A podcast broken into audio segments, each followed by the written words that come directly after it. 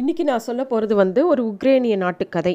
கர்வம் பிடித்த பிரபுவுடன் அமர்ந்து உணவு அருந்திய ஏழை குடியானவன் அப்படிங்கிறது அந்த கதையோட பெயர்.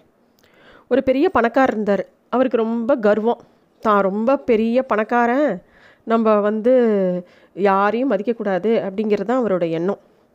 அவரோட வயலில் நிறைய குடியானவர்கள் வேலை பார்த்துருந்தாங்க. அப்போ வந்து அவங்க அவங்கெல்லாம் யாரா யாராவது இவர்கிட்ட பேச வந்தாலே இவருக்கு அருவருப்பாக இருக்கும். ஏன்னா அவங்க வேலை பண்ணி வ- பண்ணி அழுக்காக இருப்பாங்க. அவங்க மேலே எப்போ பாரு அவங்க குளித்து சுத்தமாக இருக்க மாட்டாங்க. அதனால் அவங்க அவர் அவங்க யாராவது பேச வந்தாலே இவர் அவங்கள விட்டு நகர்ந்து போயிடுவார். ஒரு நாள் குடியானவர்கள்லாம் சேர்ந்து அந்த பிரபுவை பற்றி பேசின்னு இருக்காங்க. அந்த பணக்காரரை பற்றி பேசின்னு இருக்காங்க.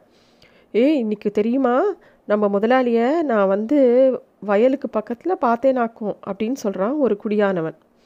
அப்போ இன்னொருத்த சொல்கிறான் நான் நேற்று வேலிக்கு அப்பால இருந்து பார்த்தேன்ப்பா அவர் வந்து அவர் வீட்டு மாடியில் உட்காந்து காஃபி சாப்பிட்டுட்டு இருந்தார் அப்படின்னு அவர் சொல்கிறான் இன்னும் மூணாவதாக வந்த ஏழை வந்து சொல்கிறான் இதை போய் எதுக்கு பெருசாக சொல்லிகிட்ருக்கீங்க வேலிக்கு தள்ளி இருந்து பார்க்குறதும் அவர் வயல்கிட்ட வந்து பார்க்குறதும் என்ன பெரிய விஷயமா? நான் நினச்சா அவர் கூட போய் உட்காந்து சாப்பிடவே சாப்பிடுவேன் சாப்பாடை. அப்படின்னு சொல்கிறான் என்ன சொன்ன? அவரோட சேர்ந்து போய் உட்காந்து நீ சாப்பிடுவியா?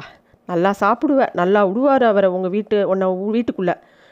உன்னை பார்த்த உடனே அந்த வீட்டு வேலைக்காரங்களாம் உன்னை விரட்டி அடிச்சிருவாங்கப்பா அப்படின்னு சொல்கிறாங்க ஆனால் ரெண்டு குடியானவர்களும் சேர்ந்து அந்த மூணாவது குடியானவனை கேலி பண்ணிகிட்டே இருக்காங்க. அப்போ வந்து அந்த மூணாவது குடியானவன் சொல்கிறான் சரி ஒரு பந்தயம் வச்சுக்கலாம் அப்படின்னு சொல்கிறான் உடனே மித்த ரெண்டு குடியானவங்களும் சொல்கிறாங்க சரி நீ மட்டும் அவரோட உட்காந்து சாப்பிட்டுட்டு வந்துட்டேன்னா உனக்கு மூணு மூட்டை மாவும் ரெண்டு காளையும் உனக்கு பரிசாக நாங்கள் தரோம் அப்படின்னு சொல்கிறாங்க சரி அப்படிங்கிறான். ஆனால் நீ தோத்துட்டேன்னா நாங்கள் சொல்கிற எல்லா வேலையும் நீ செய்யணும் அப்படிங்கிறாங்க. அதுக்கும் அவன் ஒத்துக்கிறான். அவன் நேராக அந்த பணக்கார பிரபு வீட்டுக்கு போகிறான் போனால் அந்த வேலைக்காரங்க எல்லாரும் இவனை பார்த்த உடனே வெளியில் துரத்துறாங்க. எங்கடா வந்த? வெளிலப்படா அப்படின்னு. உடனே இவன் வந்து இருங்க இருங்க.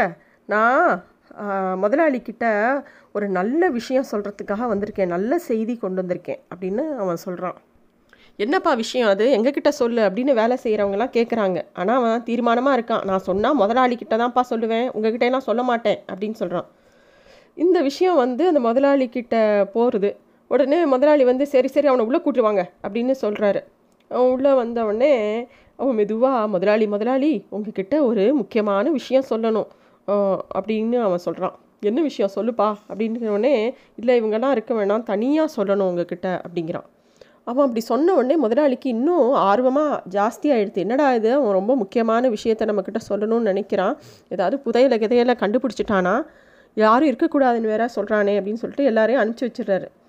அவன் வந்து மெதுவாக கேட்குறான் முதலாளி ஒரு குதிரை தலை அளவுக்கு ஒரு தங்க கட்டி இருந்தால் அந்த அதுக்கு எவ்வளோ விலை போகும் அப்படின்னு கேட்குறான் உடனே அந்த முதலாளிக்கு ரொம்ப ஆச்சரியம் தாங்கலை. அது எதுக்கு நீ கேட்குற அப்படின்னோடனே காரணம் இல்லாத இல்லாமல் கேட்கல முதலாளி. சொல்லுங்களேன் அப்படின்னு கேட்குறான் அந்த முதலாளிக்கு ரொம்ப பேராசை வந்துடுத்து. கையெலாம் அப்படியே நடுங்க ஆரம்பிச்சிடுத்து. அவர் சொல்கிறாரு அவர் யோசிக்கிறார் இந்த மாதிரி இவன் தேவையில்லாமல் இந்த மாதிரி ஒரு கேள்வி கேட்க மாட்டானே. இவன்கிட்ட ஒரு வேலை இருக்கோ? எப்படியாவது இவனை ஏமாற்றி அந்த தங்கத்தை நம்ம வாங்கிடணும்னு யோசிக்கிறார். உடனே நல்ல ஆள்பா நீ. இதை பற்றி நீ ஏன் தெரிஞ்சுக்க விரும்புகிற அதை சொல்லு. அப்படின்னோடனே இல்லை முதலாளி உங்களுக்கு சொல்ல விருப்பம் இல்லைன்னா சொல்ல வேண்டாம். எனக்கு பசிக்குது. எனக்கு வீட்டுக்கு போய் சாப்பிட வேண்டிய நேரம் வந்துருச்சு. நான் கிளம்புறேன் அப்படிங்கிறான்.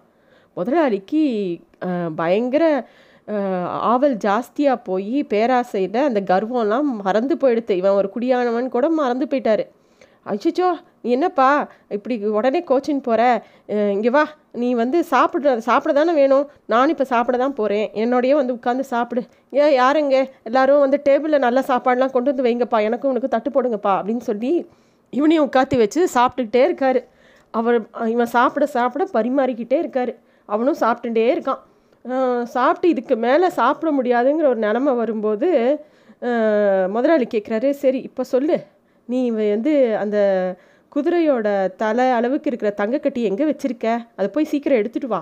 நான் வந்து அதை வச்சு என்ன செய்யறதுன்னு எனக்கு தெரியும். நீ கொண்டு வந்து கொடுத்தேன்னா உனக்கு ஒரு சன்மானம் கூட கொடுப்பேன் அப்படின்னு சொல்கிறாரு முதலாளி.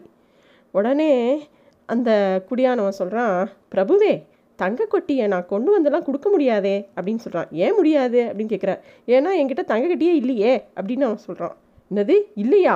அப்புறம் எதுக்கு? விலை என்னன்னு கேட்டேன் அப்படின்னோடனே சும்மா தான் விலை என்னன்னு கேட்டேன். அதுக்காக என்கிட்ட இருக்கணுமா என்ன? அப்படின்னு அவன் கேட்குறான் உடனே முதலாளிக்கு ஆத்திரமாக பொங்கி வருது.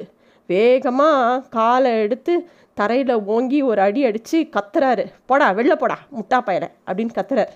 உடனே அவன் சொல்கிறான் மாண்புமிகு பிரபுவே முதலாளியே நீங்கள் நினைக்கிற மாதிரி நான் ஒன்றும் முட்டாள் இல்லை அப்படின்னு சொல்கிறான் உங்கள் செலவில் ஒரு கூத்து நடத்தி இன்றைக்கி நான் பந்தயத்துலேயும் ஜெயிச்சிட்டேன். இப்போ எனக்கு மூணு மூ மூட்டை கோதுமையும் ரெண்டு காலையும் பரிசாக கிடைக்க போகுது. நான் முட்டாளா? நீங்கள் முட்டாளா? அப்படின்னு சொல்லிட்டு அந்த இடத்த விட்டு கிளம்பி போயிடுறான்.